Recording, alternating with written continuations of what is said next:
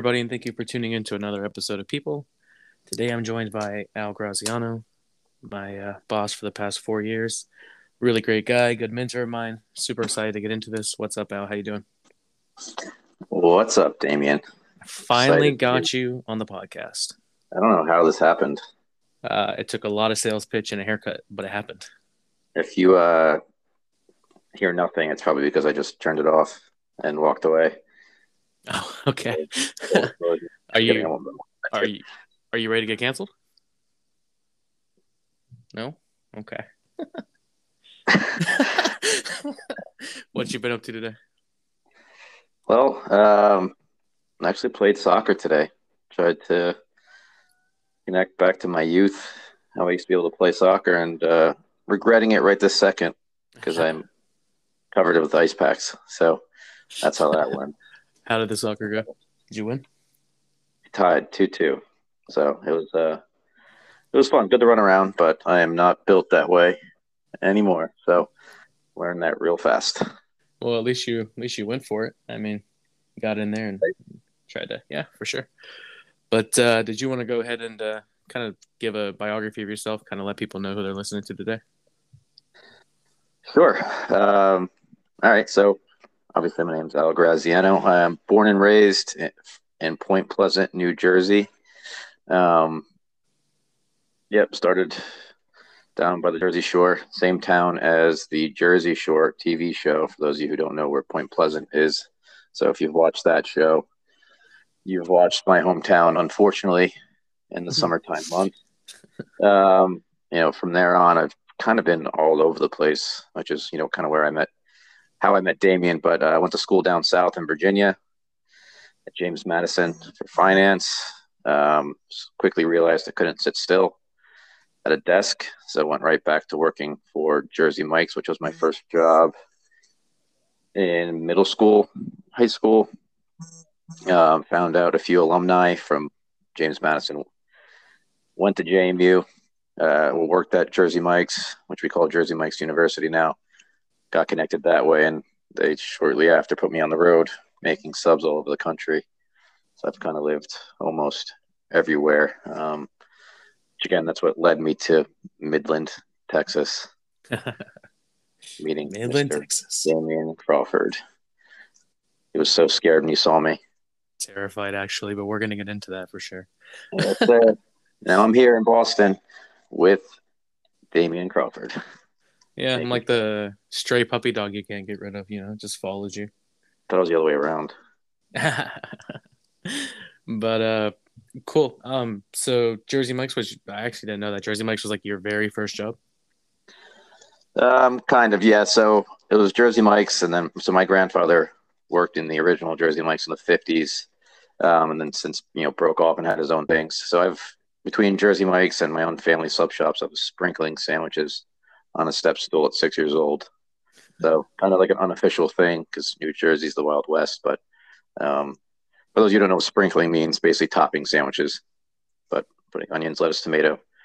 So I thought it was cool when I was six. I wasn't getting paid. Looking back at it, I was an idiot, but uh, I enjoyed every second of it. Yeah, that's cool. Uh, yeah. Um so when did you so did you start working at the original Jersey Mike's like Mike subs when you first started with Jersey Mike's or were you in one of the franchise stores? I'd assume you had to have been in one of the franchise stores, right?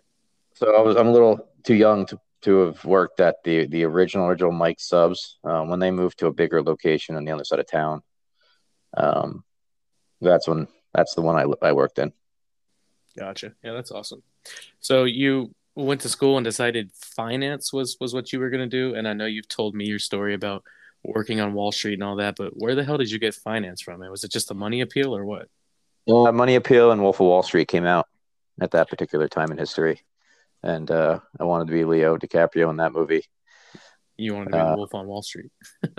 Yes, yes. So it was exciting.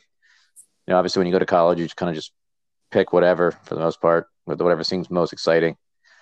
And uh, at the time, that seemed very exciting. So it was that and foreign languages, which again, I don't know why I chose that, but um, yeah, kind of just happened that way. But um, yeah, like I said, it just wasn't for me. I did, you know, I was able to do a, like a mentorship program. So I was able to go into York and work on Wall Street with a, a fellow alumni. Well, not really technically work because I wasn't uh, licensed to do it yet, but I was able to kind of live it, live life on the trading floor, and then kind of go out with them, see how it went, and uh, just wasn't for me.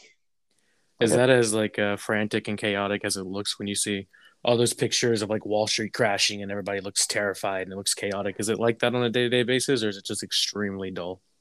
I, I mean, I probably can't speak on it too too much since I didn't spend that that much time. But uh, what I saw wasn't necessarily like that. I mean, it's high pay, you know, it's fast paced, high stressed, you know, people grinding. But yeah, I mean, it, it's pretty stressful. At least it was for me. College good looking, yeah, you know, watching true. them make phone calls all day. But it's a little wild, the whole thing. Yeah, in my opinion what exactly like what kind of work would you have been doing like had you worked with it long term i mean you just like calling brokers and, and how exactly is that there's a whole bunch of different things so i was able to mentor somebody on a you know the fixed income floor which dealt with stuff like bonds and then there was another gentleman that i spoke to that worked with who, who was an analyst but foreign exchange so kind of like the foreign exchange rates and how those rates change between different countries and the business i do for you know exchange trading arbitrage so there's a lot there, there, there are so many different roles, you know, between just the traders and there's the ops team, the people that execute the trades. So, you know, there's a lot. It's really kind of where you, you know, who you know and how you fit yourself in there. It's kind of how it works. But yeah, I, I you know, looking back, I don't even know. I kind of just went in, dove head first, and was like, all right, let me see how this goes, without really a good plan. So I kind of got lucky that I got out of it smoothly, I guess you could say. But um, I kind of just knew right away I mean, I got lucky. The kid, the kid, the kid that was mentoring me asked me, he's like, "Hey, you know, why do you love finance?" I was like, "Well, I don't." I'm just and kind of here. Silence stared at me. He's like, "Well, not trying to say you shouldn't do it, but maybe it's something you should think about." Yeah. So I know, I know you, and I know regrets not one of your things. But do you ever look back at it and like regret that you like went to college for it and spent that time at Wall Street when you turned out it wasn't for you and you didn't have to spend that time and money on it or do you appreciate at least what you got from it i mean you're i rely on you for a hell of a lot of financial advice so obviously you learned from it but yeah i mean it's easy to say that i did if i didn't choose college i would have started jersey mike's earlier but you really don't know that and if i didn't go to college and meet these people and decide what i didn't want to do right i wouldn't be standing where i'm standing you know right the second right talking to you on this podcast so a lot, a lot needed to happen for you and I to me a lot needed to happen for you know people in my life to meet me and for me to meet them and things to work out. So I kind of you know there's really people could say they regret things, but it's not like just be, you know if you'd go back to that one particular time in history and make a different decision, you really have no idea where that's going from there. Yeah, exactly. No, that's that's quotable. I'm gonna write that one down. But um, so how did how did JMU go for you? What was Jersey Mike's University like? Jersey Mike's University. All right, so when I yeah after graduating, the first JMU I went to, um, it, it was it was good. I mean, I, I, got made fun of a lot. You know, I got stuck in a store in Holmdel, New Jersey, just paid hourly, making sandwiches, trying to find my path in the company. Um, yeah. So that was the first summer back, and I had a lot of friends who were on Wall Street or working as consultants in DC, and you know, obviously all talk. You know, what are you doing? How's your job going? And well, you know, just I opened the store this morning. I sliced onions, lettuce, tomato, and they'd all think I was kidding, and I wasn't.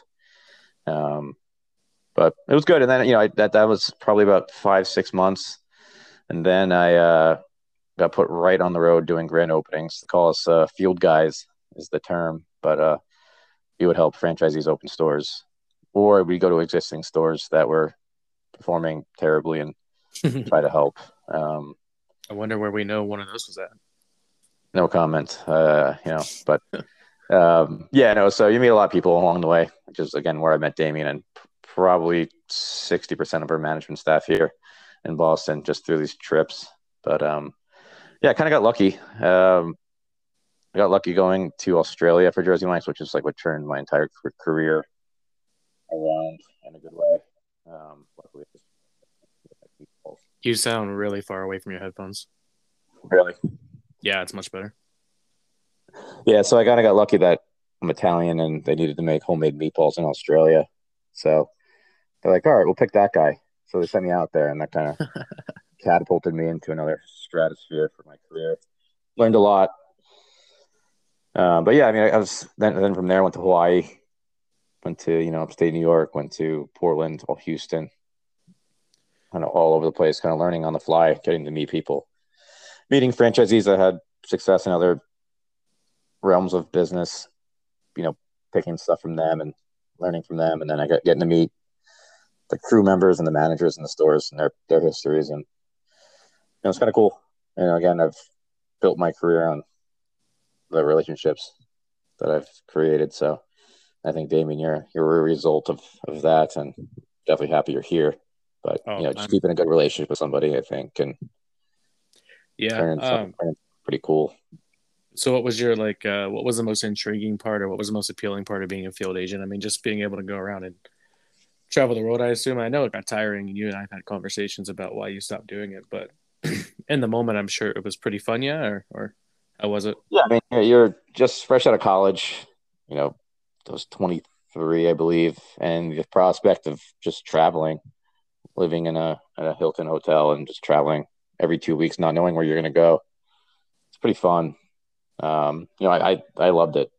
I, a lot of things I probably would have never seen, places that I would have never traveled to, people I would have never met. So it was cool. Definitely cool when you're just, you know, trying to figure this, figure your life out. You know, you don't want to be locked down anywhere. You know, so it's kind any... of perfect. I'm sorry, go ahead. Yeah. No, you go ahead. What's up? No, you can finish what you were saying. I apologize. You know, it's just kind of perfect for the time period of my life. But um, yeah, like you said, but it, it gets old. You know, at some point you want to settle down and have some continuity in your life, and that's kind of what happened to me. Do you have any? I know you've told us a couple. Do you have any uh, memorable stories from being in like Hawaii or being in Australia and opening the first Jersey Mike's there that you want to tell people, or no, or you don't have to, but. Yeah, I know you've told so, me and JJ so some great ones. Like, oh, it must have been so cool to be in Hawaii. You know, did you get to see anything? How many kangaroos did you see? I was like, well, we worked. We, we legit like there's a team of us, about eight of us. Um, and when I tell you we worked 18 hours a day, we we legitimately worked 18 hours a day. It was uh absolutely wild. So um, didn't get to see much, but there was definitely some. You know, the cultural differences were were, were pretty cool and interesting. Where did the uh, where is the Jersey Mike's in Australia? Uh, I think there was six or seven. All said and done, I, you know, they're not open anymore. But the main one was in. Uh, so it's right on the Gold Coast. So, um, so Brisbane, and then north of that, so Mermaid Waters, Benowa. So if you looked at the uh, eastern coast, we were we were there. Did they close down due to like COVID or something, or did it just not not work for Aussies, or what? I didn't know they were closed. Um, yeah, it was a mixture of things. You know, it was I think we just maybe we jumped in, but I don't know. It's a, a lot of things happened. We jumped in, and you know, for those of you who know Jersey Mike's, where we are known for our cold sandwiches, like the Italians and the turkey. The turkey's like a peasant food out there, so it was almost offensive to serve it, but we didn't know that, um, which was pretty funny to figure out. But they only like cheesesteaks, so gotcha. yeah. I mean, for, again, for those of you who've been in a Jersey Mike's, you know, what really makes us Jersey Mike's is that frontline experience, watching people slice the sandwiches. But when they only want cheesesteaks, basically just watching our backs while we chop the cheesesteaks all day. So I don't know. You know, I, I think it could be successful in Australia. It just wasn't at that point. Uh, you know, I can't, I can't right. really this, but yeah, I got you. All right. Well, then, uh, staying on the the field agent, field guy thing. Let's let's talk us. Uh, when you got to Midland, Texas, that was I remember showing up to work that morning. No one had told me you were coming. No one told me corporate was coming that morning. I remember walking outside to like take out some trash, and there was just some dude, and I didn't realize you were in a Jersey Mike shirt. Maybe you weren't at the time. Who was just pacing the back the way you do, talking on the phone very fast, pacing up and down, up and down. And I was like, "Who the hell is this dude?" Went back inside, did a couple other things, went back outside for another reason. You were still out there, still on the phone, still pacing. I'm like, you know, what is this dude hanging out in the back of the shopping center for? Like, really kind of bugged out by it. And the next thing I know, I think you, I don't think you came to the back door, but you came to that little side door we had in the Midland store. And I was like, oh, and then you walked right around the counter. I was like, who the hell is this? You were like, hey, what's up, man? I'm out. And then you just started walking me around the store, like why are we doing this? Or hey check this out. Or hey can you explain this to me? Crazy experience but what was what was midland like for you? Well so that was a a super long trip for me because they'd flown me out. And I, I was that was part of the the cross texas trip that i had made um, all the way to to austin. And then i believe i drove all the way to houston after that. So I, I was in i went from I went basically, you know, west to east entirely through Texas. So that was halfway through my trip after driving a ton that getting to this town that you know, I didn't really know what was going on, but it was definitely an oil type of town where oil pretty much ran everything. But I don't know if it was it was super quiet when I got there, but so it was kind of eerie. But yeah, when I got there, I was I think I, was talking to John Ennerline for about an hour, so that's why I was pacing. Just kind of filling me in on the whole situation. So I didn't really know what to expect, but you were definitely shaking in your boots. Um, yeah. I got there, but I was trying to, yeah. I guess I was I, I, probably more scary looking than I really am, but I thought. I mean, I saw it as, as a pretty productive day. We had a lot of fun. I think towards the end, we were like, all right, this guy's not not a giant douche from corporate.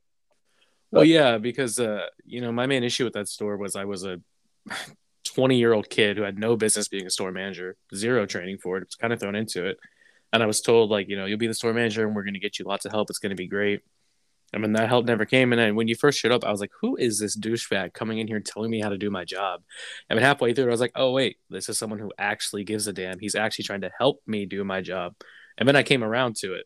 But I remember first half of the day, I was like, I don't like this guy. Why is this guy here? Why is this guy in my face? Why does he keep telling me how to do everything differently when I'm doing it? It was an experience, but it was a good one. In the at the at the end of the day. Yeah, I'm glad you enjoyed. I know you still have that list. We uh we made on that day. I do still have that list put away somewhere in a box somewhere. Great list. Yeah, it was. But um after so after Texas, I know you and I kind of stayed in contact. I mean, after that Midland trip, you were pretty much transitioning into New York at that time, weren't you? I think I, I, I believe so. Um, I think that was summertime. It was. So Kind of. I was going on my second. I think after that, I went on my second round of Hawaii openings. Um, I was kind of burnt out. That trip burnt me out because I, I drove a ton, and it was just that was a crazy trip. Yeah, saw some crazy stuff. I had my first 72 ounce steak and mountain oysters. Drove around Texas. Got, I think I got lost in a Texas road because my GPS turned off and I didn't know where I was going, so I just drove straight. For, oh, really? If I hit something. But yeah, that was the tail end. I think yeah, towards the end. I think the end of that year is when I had made the move to upstate New York. That yeah, so, so I know, right? So moving to upstate New York, you kind of transitioned from being a, a field guy to a franchisee or co-owning a franchise. What was that process like for you? Definitely turbulent. You know, I was a little naive to think that uh, it was that easy. Um, you know, I learned real fast that partnerships are difficult. So that's why it's super important to find the right partner um, in in business if you're going to have one. But yeah, I mean, naive kid, I thought I can go out there and you know work 120 hours a week, make some money, and things are going to be good. And uh, you know, if your values don't line up with the people you're working with, you know, it's never going to end well. But yeah, it was a short lived. I think six months in upstate New York. I mean, Saratoga Springs was nice you know, after the first you know race uh, track season in Saratoga for the horse racing, you know, I kind of got tired of it because it's really again it's not much up there, and you're you get three months of somewhat good weather, and then it's you know, for example, the day I moved there was negative ten degrees, and uh, that might have been the worst moving day of my life by far. So, um, yeah, life hit me real fast. You know, it wasn't it wasn't as it wasn't as comfortable as it was when I was traveling with with Jersey Mike's. They had treated me well, um, but you know I knew I wanted to do my own thing. I just you know that wasn't the right I guess scenario or circumstances for me to do it. Um, but again, you know, a lot of good came out of it. I learned a lot of what not to do. Learned a lot about myself. Um, to work with you, work with JJ, another one of the team that moved out here. Met Evan, met a lot of people uh, I would have otherwise not met, and uh, got to transition that into Boston again. You know, I look at all these things like even if to other people, New York seems like just a complete failure, a terrible situation because of certain people, but you know, pretty lucky it happened. Quite honestly, in my just my perspective on it. But what did you think about New York, Damien? Let me ask you. Oh God, New York. Uh, I mean, New York was kind of hard for me, right? Because I had just turned 21 and wasn't sure exactly what I wanted to do, and then here you were offering me the chance to move like across the country to leave my hometown with a pretty good paying job opportunity. So obviously, I'm gonna take it. Um, let me see. I hated the area. I think we both kind of agree with that. It gets old on you pretty quick. Um, I mean, the working was fine. I mean, I got to work with you, uh, which I really had only done in Midland, and I got to meet and live with JJ. That was an experience, and that's that's a friendship I think will last for a lifetime. And I mean, I I take a lot of values out of New York because I learned one how to be a little more independent, live away from my parents. I learned that I don't want to be that guy that spends his life in his hometown. No offense to people that do. That's great for you, but I think I kind of like traveling and living different places. Um, so I mean, there's definitely the good and the bad. Uh, we could probably spend 30 minutes here talking about your former franchise partner, but why do we give a damn about him? Uh, you know, that I don't think one of us like him very much, but uh, I would say New York was just a really, really awesome experience to grow. It was, it gave me a lot of chance to kind of grow and figure out who I am as a person, as a worker, even if it didn't work out necessarily for you or for me. I guess in the long run it did, right? But it didn't seem like it initially. I, I think, yeah. honest to God, leaving New York the day that I left was probably the happiest I had been, except for like my first month living there. I mean, it was just a freaking experience, man. But leave like when I the day I left, I was like, oh, this is like screw this place. It was just I don't there was something about the area, man. I don't know what it was, but everyone was just bitter. And the people there were just like I don't know. I don't want to talk too too badly, but you know what I'm saying. Well, New Yorkers are a bit aggressive, right? I am right there with them because I'm from Jersey. But, but, you live in upstate New York. Like, what do you have to be aggressive about? It's, you know, it's hard to stay be happy in the cold when it's constantly winter. You know. But no, that that might be what it is, man. But I don't know. I don't know. But uh, like you said, definitely it was a good experience. But you know, in the short term, it, it, when you're when you're in the moment, it seemed like it was such a a bad thing. Like know, I was freaking out when it all didn't work out, trying to figure out what the hell I was going to do. Know, it was, you know, it just seemed bad. And then now looking back, I'm, it's like almost like I had to go through that. Yeah.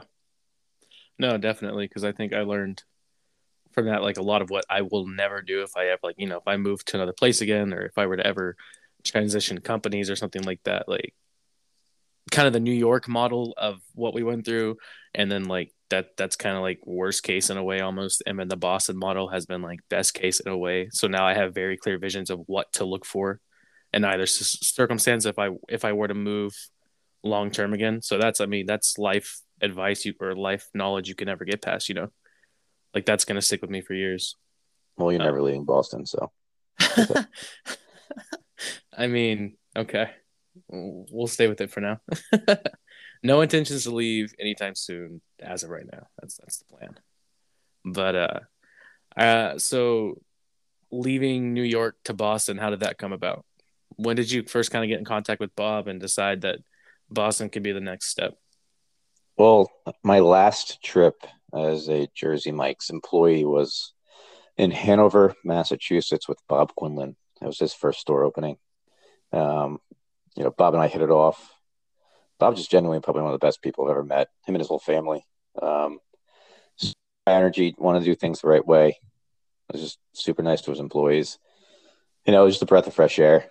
You know, it's kind of you know, when you meet so many franchisees, you really what's the right word? You kind of you know you really uh, appreciate the ones that really care about the brand, do things the right way. And Bob was one of those guys.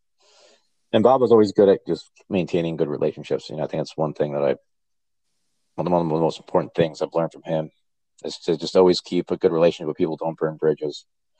Um, you never know what could happen in the future, and and that's kind of what happened after New York happened. I was, you know, really just trying to figure out what the next move was, and you know, I, I still had some friends at Jersey Mike's, and they were kind of guiding me, like, "Hey, why don't you talk to this franchisee?" And there's other franchisees in the Boston area that they threw threw at me, but um, you know, Bob was the one that you know clicked. I was like, "All right, let me talk to Bob," and uh, we had, you know, we had some solid conversations, which led to uh, which ultimately led to our partnership, and uh, the rest was history from there. But yeah, started with Hanover and Fall River, which is where I met Jen Roger, part of the team now. And uh, what, three and a half years later, we have 10 stores. So, Ooh, are we up to 10? We're opening store 10 in a few weeks in Somerset. Yep. Sheesh. That's, yeah. I remember we had wow. that, uh, that like covert meeting with Bob right by our old apartment building at that cafe. So you, me, JJ, and who else was there with us? Nick Butto. Dante, right? Oh yeah. Oh Dante. I think it was. I thought. For I thought it was Nick Butto, but yeah, it was Dante. Yeah, no, no, yeah, it was Dante because I remember he came over to the pad with JJ and I. We were talking for mm-hmm. a bit, but yeah, I remember meeting Bob, and then it, it was funny because I didn't even recognize him until I moved back out here, and when I was like, "Oh shoot, that's the guy we met." but yeah, I mean, Bob's a great guy, and Boston's been a great thing. Um, what would you say? What is the biggest difference between, you know, New York and Boston as far as you feel you personally being a franchisee? What's your biggest point of difference between the two? Again, it's just I think our Bob and I's values, what we find important in the stores, aligns, which was the biggest thing, and actually being able to see through my vision. You know, you have a vision of how you want to run these things. You know, I've been able to work with a ton of franchisees who've done a lot of good, a lot of bad. You know, so I've developed what I thought in my head was the most efficient way to do it, how I want to treat my employees, how I want to pay them, how I want, how I want to operate the stores. And I just wanted to see that through. Whereas in you know New York, I really didn't, couldn't have I didn't really have much control of my day to day. or as you know Bob gave you know put a lot of trust in me, which allowed me to do my thing and really helped developing you guys and myself all together at the same time. And you know, again, that that's the biggest difference. I, I wasn't truly able to do that in New York. If I wanted to, you know, take care of an employee in New York, I couldn't. If I wanted to bring on somebody who's who's awesome and pay them what they deserve, I couldn't. You know, so I was kind of like, which I thought going in that that that particular partner was going to let me do, but as we now know, he didn't. But Still you know, whatever. Here, here in here in Boston now, and you know, again, Bob gave me the opportunity, and it wasn't perfect. And you know, I definitely appreciate Bob being patient with me because I'm a lot to, to deal with, especially younger. Um, but yeah, yeah, I'm definitely grateful. Just say that for for the opportunity I had here. Definitely, yeah. So now that we have the 10 10 Jersey Mike's opening in the Boston area next, and you're also opening up a brand new flashy franchise. Did you want to talk about that one? Dave's Hot Chicken. Yeah, baby. Yeah. It's it's definitely flashy. It's definitely exciting. definitely a brand that I didn't see myself getting into until I tried it, saw it, experienced it. Um, yeah, we're gonna start with Dave's Hot Chicken? It's just probably the best Nashville hot chicken I've ever, I've ever had.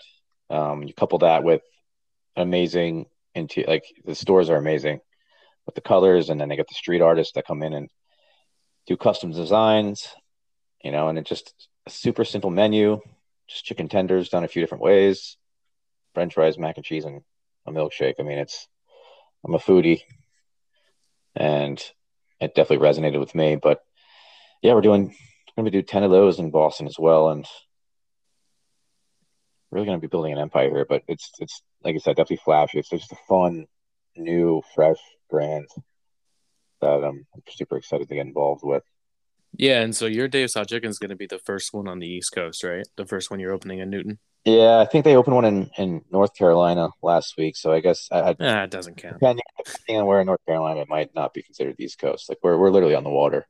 Yeah, yeah, yeah. In, Boston. So I'm just going to pretend like the one in North Carolina is not the East Coast, but um, definitely first in the Northeast, if not first, second on the East Coast as a whole. So um, I think Boston needs it. To be honest, you know, I've been here for three and a half years. There's there's nothing like it, like at all. Not even close. I think it's definitely going to fit in with Boston culture for sure, especially the younger culture that's moving into the Boston area. Yeah, it's. Uh, yeah, I mean, it's going to be exciting stuff for you for sure. Um, but cool. I mean, that's uh, pretty much what we came on here to talk about. You know, from the podcast, we like to kind of do our question game. If you're cool with that, we can get into that. Yeah, that's uh, I'm gonna follow yearly, Damien. All right, cool. So uh, I asked this to uh, Stephanie and Waylon, two other Jersey Mike's franchisees I'm very close with. So I'd like to ask you, uh, what is your most memorable, uh, good or bad day as a franchisee? Um, I guess with Jersey Mike's, but as a franchisee, what's your most memorable day? So I think when it there was a day where it really settled in that I was a franchisee. We were opening up the store in Queensbury, New York, which you know very well. Um, yes, sir. And the day that corporate left, which used to be me leaving, was on that Sunday, and there was a line out the door. I'm just slicing, you know, just doing my thing. Like an hour, I think an hour goes by, just slicing, and I look up, and the line just hasn't gotten smaller. Yeah. And I look around, I'm like, wow, this is this is real. I'm literally on my own. And that was kind of like a scary, exciting, it was just a whirlwind of emotions. I was like, wow, this is really happening. Because that was the first store that we had opened, um, John and I together. But uh, that, that'll be like probably a memory that's imprinted on me forever. Because it, it is such a different feeling going from corporate to, to franchisee. So it's kind of like a, almost like I was like helpless too. I was like, wow, like I got I got no one, and that store was huge. And I think Damien and JJ were on the grill. I think at that point, which was like thirty feet away. That was such a crazy setup. yeah, it, it, it, was wild, and it was just nonstop. I, I remember John brought me a sandwich the one day because I, I don't think I ate for three days. Queensbury, New York. Queensbury, New York was an experience. I think my biggest thing with Queensbury was the management staff there was so young. I mean, what Ben Scott was like twenty. Ben Scott was no, I think it was eighteen. Was he eighteen? Sarah yeah. was like nineteen. I was like twenty two or twenty one. JJ I think was what like 25, 26? JJ was definitely was the twenty three. He was younger. JJ, how old is JJ? He's gonna kill me, but I think he's twenty six. Oh, I thought he was twenty seven. so, um, yeah, we're. I mean, I was. This is four years ago, so I was 26. I was 26. New York was four years ago. 20. Yeah, I was 26. Oh my god, it was four years ago. Holy hell. Yeah. it feels like two years at most, man. Yeah, I mean, I was 26. Dante was 26. I think Evan was 25. And the whole crew. Yeah, we had a young crew. Yeah, especially, but definitely in Queensbury that was that was a fun store. I'm not even gonna, you know, that was a that was yeah, the first store I got to be a real GM in. Like Midland, I don't count because I had no clue what I was doing. But New York was like, oh, now I'm making schedules. I'm doing inventories. Al's yelling at me for food costs. What the hell is food costs? like New York was. Uh, yeah. Uh huh. Uh huh. Plead fifth. Yeah. Okay. All right, man. So, um, so if you could if you could star in a movie, what genre would the movie be and give me a 30 second plot? No one gives me the 30 second plot, but you could do it. A movie and a plot. But if I gave you a movie that I'd want to start in, would, people would already know what the plot is. No, so you so you got to give me like the genre, like it's going to be a I don't know an action film, and this is what happens. Like you got to make up the genre, and you got to give me like a quick like thirty second plot. Like if you were pitching it, you know what I'm saying to a director. I mean, the movie that I envision myself being if I, I'll start with that. You ever seen the movie Burnt with Bradley Cooper? Yes, yes, sir. I used to envision myself like that because like everybody would always tell me I'm like super intense in, in the restaurant, but I, I feel like I would love to be in a movie like that, being the guy starting a Michelin star restaurant, being yeah. super intense, but having so much shit going on in your life too at the same exact time. Which is probably the reality. It's kind of like the story of my life, like going through and just becoming a franchisee. That's why I kind of like resonate with that kind of stuff because it's like you have, you know, when you're younger, it's like you work and your life is work and you're okay with that kind of because you're not like I wasn't dating anybody. I wasn't really, I didn't really rent. I lived in a hotel. It was like really simple, you know. And then I, you go to a new place, you start a, start a new restaurant or restaurants. You start living on your own. Then then rent starts kicking in. Then you start dating, and then you start making friends, and then you start bringing on more and more people, and that you're more that you're responsible for. It's just kind of like a uh, almost want to say like Boy Meets World too, a little bit for those of you that are old and knew about that movie back in the, the 90s. But it's like It's a great movie. yeah, show, great show. Damn, are you probably too young to know that show? Boy Right. Meets World. Yeah, I know that show. My cousin. That's a show with Yeah. that like Topanga or some shit like that's yeah, her name. Yeah, yeah. So it's like yeah, a mix of yeah, yeah. burnt. I think that's what I would be in. 'cause it's like I've do- I've just dove straight. I dove headfirst into life. I think I've taken a lot of risks, and it's just led me in a ton of different directions. And I feel like that alone would be either a good book or a good sitcom. I think. I mean, Damien, I think you'd agree that some of the shit that we've experienced over the last four years have, you know, some some of the stuff is ridiculous. No, absolutely. I mean, we. I used to tell uh, Peter all the time, like I, I kind of wish to God there were hidden cameras in Swampscott that just recorded half of the stuff that went on in our day to day lives there, because you know, in our heyday when things were going really great and everybody was kind of feeling it and was all about Jersey Mike's in that store, you had me, Peter, Ben, Paris, all on a shift. Like, come on, man, that's comedy gold. You know, in the heyday when people were, you know, but When you were when you were calling me with jokes rather than with breakdowns. You're gonna put that on my podcast, dude, and you don't want me to cancel you? I'm, I'm, I'm, you're not canceling me. I didn't say anything bad. I said the jokes. You used to call me- yeah, but I'm saying You- you're gonna tell people about my breakdown. No, it was- it just like it's the restaurant, day to day shit. You know, it's like I, I do the same shit. You're like, what, what the fuck is going on today? Can I say fuck on this podcast? yes, absolutely. You yes, Ah, yes, you can. cool. You sure can. I was honestly surprised you hadn't cussed yet. I was kind of thinking that in my head. I was It's, like, he it's really so hard to do. I was like, he really has not said a single cuss word yet. I was proud of myself. I think that was like what 36 Cool. minutes. You, you were doing pretty great. I said shit once. Did so you? I think I made it 20 minutes. I don't count shit. That's not really a cuss word. I don't know. You never know who's listening. That's true. But um, yeah, no, definitely. I think our lives almost write themselves into like people don't understand the restaurant industry, and I wish more people would because it is uh, unique for sure. Oh, But, uh, there's a book that I read recently, Kitchen Confidential by Anthony Bourdain, which like outlines every single detail about the restaurant business, and it's just such a create. If you're in the restaurant business, you should read it because it just you know you get a good laugh because you you understand all of it. But even if you're not in the restaurant business, you can get a, a kind of a, an insight in on the world of people in the restaurant business. It, it's literally its own. It's a it's a it's a different universe, different type of people, circumstances. Like you, the everyday shit in the restaurant business is is absolutely wild.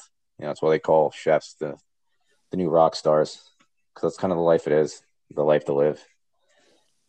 I'm gonna have to Day to day. download that uh, audio book, listen to it while I open. It's, uh, It's incredible. You're, you you'd love it. yeah, it's been my thing lately. I download audiobooks and listen to them when I'm opening. It's like it's the best three hours of my day. No, I, I I do that on my car rides. It's it's the best. Yeah, for sure. But um, so you've done a lot of traveling, both with Jersey Mike's and without. What would be uh your favorite or most noticeable place or notable place that you've traveled to? Um, this is tough because I got a part of my heart is always going to stay in Italy, just growing up there. But um, I think the coolest place, if I were to exclude Italy, would be Cuba. Okay. I got really lucky that I was able to get over there during like the one sliver of time they allowed American travelers in. Um, Mhm. but, I mean, I traveled in with my Italian passport, so I guess it didn't really count. But um, but it, it was just it was legitimately like going back in time. Every car was from the '50s, bright pastel colors. The, the, the buildings were the same colors. Um, in my Uber, I guess not Uber, my taxi was this old '50s Chevy convertible. Yeah. I'm just cruising around Cuba, smoking cigars, drinking mojitos, eating ice cream. Everybody eats ice cream all the time in Cuba, which I thought was cool. Um, and they're massive baseball fans, which I am as well. So just overall, just being able to speak baseball about with with like super intensely emotional and proud baseball fans in the streets. It was just a different experience. And I got to smoke a cigar at Ernest, er, Ernest Hemingway's house. That's oh, did you really? I don't think you ever told me that. Yeah, I, I didn't even know it was there. I just kind of, uh, I, I, I think I walked all of Havana and Floridita, which is a town town next over. But Yeah. I also see a, a statue of, I think it was a statue or a plaque of, of him, and I was like, "Whoa, what is this?" And Yeah, you can do a tour and everything. Okay. So uh, that was super cool. Yeah, no, that sounds really dope. Sweet, sweet. Okay. All right. Well, uh, next question for you is um, so if you could open uh, a business that wasn't food industry related, what would you do? Hmm. Probably like a nerdy answer, but I'm trying to find this maybe something that would be a little more exciting. It's not. Nah, give the exact give the exact answer. You don't gotta make. I don't know. Head goes to food instantaneously, so it's kind of hard to sift through all that. Gotcha. Uh, well, then screw it. Make it food. What would you do? I would love to like so on the West Coast there are a ton of places eh, like Portland and LA. There's lots that somebody buys a lot of land and makes it the the food truck hangout where every major food truck player comes there and it's like a full night. It's almost like a, one of those you ever seen like the food shows where they go to like farmers markets at night in like Japan, for example. It just has that vibe. You, know, you can pretty much find any food you want, exotic foods. You can find drinks, desserts, and just like a, it's like an overall hangout place. Um, I think Boston needs something like that. See, like after like eight o'clock, it's like all right, you can go to a bar or a restaurant, but there's really nothing that exciting. You know, not to I just think the biggest. I just think the biggest issue with Boston or, or Massachusetts as a whole is it's like they just don't believe in parking lots. like, there's nowhere to park. Like, where would you even put that? I mean, you know the plate, you know the area better than me. But that's my biggest complaint just living in Lynn is I feel like there's nowhere to park when I want to go somewhere. You know. Yeah, I mean, it's it would have to be somewhere on like the outskirts, like you know, Somerville, or Cambridge. Like you do that in Cambridge, but again, trying to find a spot in Cambridge. But I don't know, just like something where it's like a place everybody can gravitate to at night and experience food, along with the the culture of experiencing food too. It's a whole different food culture, and I think on the West Coast, like in Portland, Oregon, there are multiple. Like I can, there's probably ten different food truck like sanctuaries. I don't know what to call, it, but it's like you go there and there's like 15 food trucks at least. And Yeah. you can get an empanada to ice cream to like lasagna to whatever, like anything you can think of all in a food truck. Right? It's No, all right there and it's all better than any restaurant you're going to go to. yeah, that sounds really dope. that. That sounds really dope. We had something like that in Texas. Um, probably not as large scale, but uh, in my hometown, right by one of our like WalMarts, there's like a shopping center right across the street.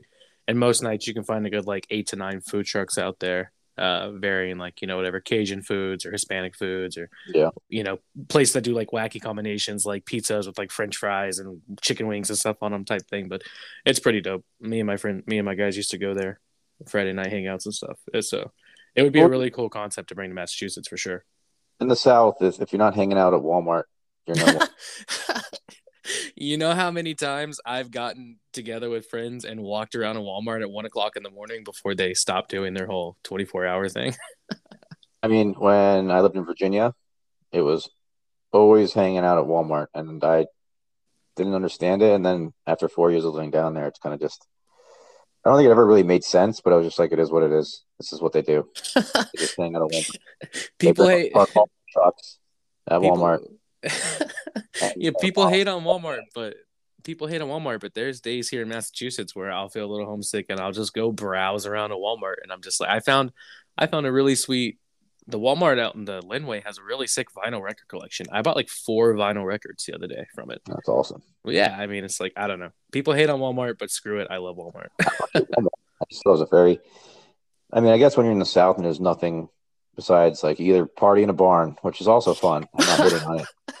I'm not definitely not hating on it. It was some of my best parties I've ever been to. We're in a barn in the middle of nowhere. But if it's Tuesday night and you really have nowhere else to go, I guess a Walmart parking lot is maybe the safest, most likely. Probably the safest too. Did you ever get to go to like a like a big bonfire when you lived in the South? Like a like a big bonfire party? Yeah. Oh yeah. Yeah. They would just Yeah. burn random random shit in the middle of a. They would shoot a bunch of stuff and then just Hell burn it. yeah. Hell yeah. All right, boss. Um, two more questions for you. This next one, little quick one, but uh, how are we feeling about Tyreek Hill being on the Dolphins? How you feeling about this offseason? Got you a new left tackle, got you a new wide receiver. In, in my life, I've been proud to be a Dolphin fan maybe one time, and it's this year. So, um, I it's it's kind of wild how many weapons we have right now. So I don't know what the you know how I feel about it. You know, because we could be like the Cleveland Browns, or when they, they did the same thing, and the quarterback was what stopped them. But I don't know. It's really going to come down to Tua. Can he can he throw the ball beyond twenty yards? Can he stay Or- healthy on top of that? Or going to get Tom Brady? You're not getting Tom Brady. Come on, you believe those rumors? There's there's some there's some talk. And that's all I'm saying. You never know. Yeah, yeah. I've seen I've seen the reports on Twitter and I've, I've read the articles, and I guess if it happened at this point, it wouldn't surprise me all that much. But uh, this is another one of those off seasons where I'm feeling sorry for myself as a Patriots fan, and I think I think it was Scott yelled at me at work the other day about spoiled ass Patriots fans, and I'm over here throwing a hissy fit because we made the playoffs and lost to the Bills, and he's like, I wish the Eagles would just win a playoff game, spoiled ass Patriots fans, but It just sucks being an Eagles fan. Feel I bad mean- for Scott. Didn't they just win a Super Bowl like four years ago? I think they'll be all right. yeah, they're just going to sign Nick Foles. But um, I don't know. This is going to be really exciting for our division too. The Bills are awesome. The Patriots are still great. You know, Mac Jones is only going to be better next year, and the Dolphins can finally play. And I, it makes me so happy that Tyreek was making a decision between the Jets and the Dolphins. And he chose the Dolphins. And I, I hate the Jets more than I hate the, the Patriots. Patriots is just they're just the Patriots. Like the Jets Is hate. the is the Jets Dolphin thing like an East Coast thing? Is that just is that just like I don't know. I don't know. I, to be honest, I don't know if I'm if I'm too young to know where that rivalry started. Obviously, we're in the same division. I think for there was before the Patriots were a dynasty. I think it was the Dolphins and the Jets going out going at it all the time. So I think that's what it's from. gotcha? Maybe the hmm. Marino days, but yeah, I don't know. I mean, but it was always weird because I, I lived, you know, an hour south of New York, and the Jets. I mean, the Jets played in New Jersey, so all my friends were either Giants, Jets, or, or you know, Eagles because Philly was only an hour away too. But Right? and then I was just a weird one who rooted for the Dolphins because Didn't you root? Oh, up? sorry. I was gonna say, isn't it because uh, Dan Marino was the most Italian name your grandfather, or what? What was the story? Yeah, my grandpa was, you know, he, he told me that he was watching football and he saw Dan Marino's name on, on the screen. He's like, oh, he's Italian. I like that guy because, like, I mean, Italians don't know football. I love. I love mean, that I barely story. know football. I just, I know, I know fantasy football now, but you know, football's still a foreign concept. But um, The uh, that's it. fantasy, the fantasy football league, I'll never play in again, except for every year. Yeah, I think we all say that. You know, between Claudio and you and myself, it's Claudio keeps winning. yes, I know. That's what happens when you have a little bit more time to look at these things. Ah, I mean, my problem was I got too smart for it. I listened to all these little like Twitter experts and like TikTok experts that were like draft Laviska Shenault because he's going to be Trevor Lawrence's number one target. And I'm like, yeah, all right, fourth round, let's get this guy. Yeah, and Urban- Meyer's coach. exactly. And it's like next year, I'm literally just going to go, oh, Stefon Diggs. Yep. Oh, Josh Allen. Yep. I'm not. I'm not playing smarter than I need to be because uh, this year was so frustrating, man. This was my worst performance. Trades next year too. I was about to say I'm never trading again. Well, you need to wait to ban trades so you and I have our yearly. What the fuck was that trade? and then, and then yeah, I had a few of those this year. I think I. I don't know. Yeah. what I threw away my season. I think basically I had one. I had one trade to Andy. I think I traded away Pittman. For I forgot who, but yeah, it was it was not good. No. But uh all right, so uh last question for the show and then we'll wrap things up. But um if you could summarize your view on life, your view on the world, uh to people out there listening, what would you say that is? Go see everything. Go try everything, and go meet everybody. So. Okay. Keep it simple. It doesn't have to be like for me. It's you don't have to travel all the way to Japan from New York. You can literally just get on a train to Boston, or go to the town next over. Just like go do things, interact with people. You never know who you're gonna meet, and nothing good comes from just staying in one place. Okay. No, that's freaking awesome advice. Awesome. Okay. Well, then I want to thank everybody who tuned into today's episode. You can listen to it on uh, Spotify, Apple Podcasts, and Anchor. And if there's nothing else to say, then Al, I want to thank you a lot for coming onto the show, doing this with me, for all the support you've given me in doing this podcast. You've been one of my biggest supporters, and I am excited to release this thing first thing tomorrow morning. Well, thank you for not canceling me, and uh, thank you for the last four years. It's been fun. I think this next journey we're about to take is going to be absolutely amazing. But um, yeah, thank you. Yep, absolutely, boss man. All right, man. I appreciate you. I'll talk to you in a bit. All right, bye bye. All right, bye.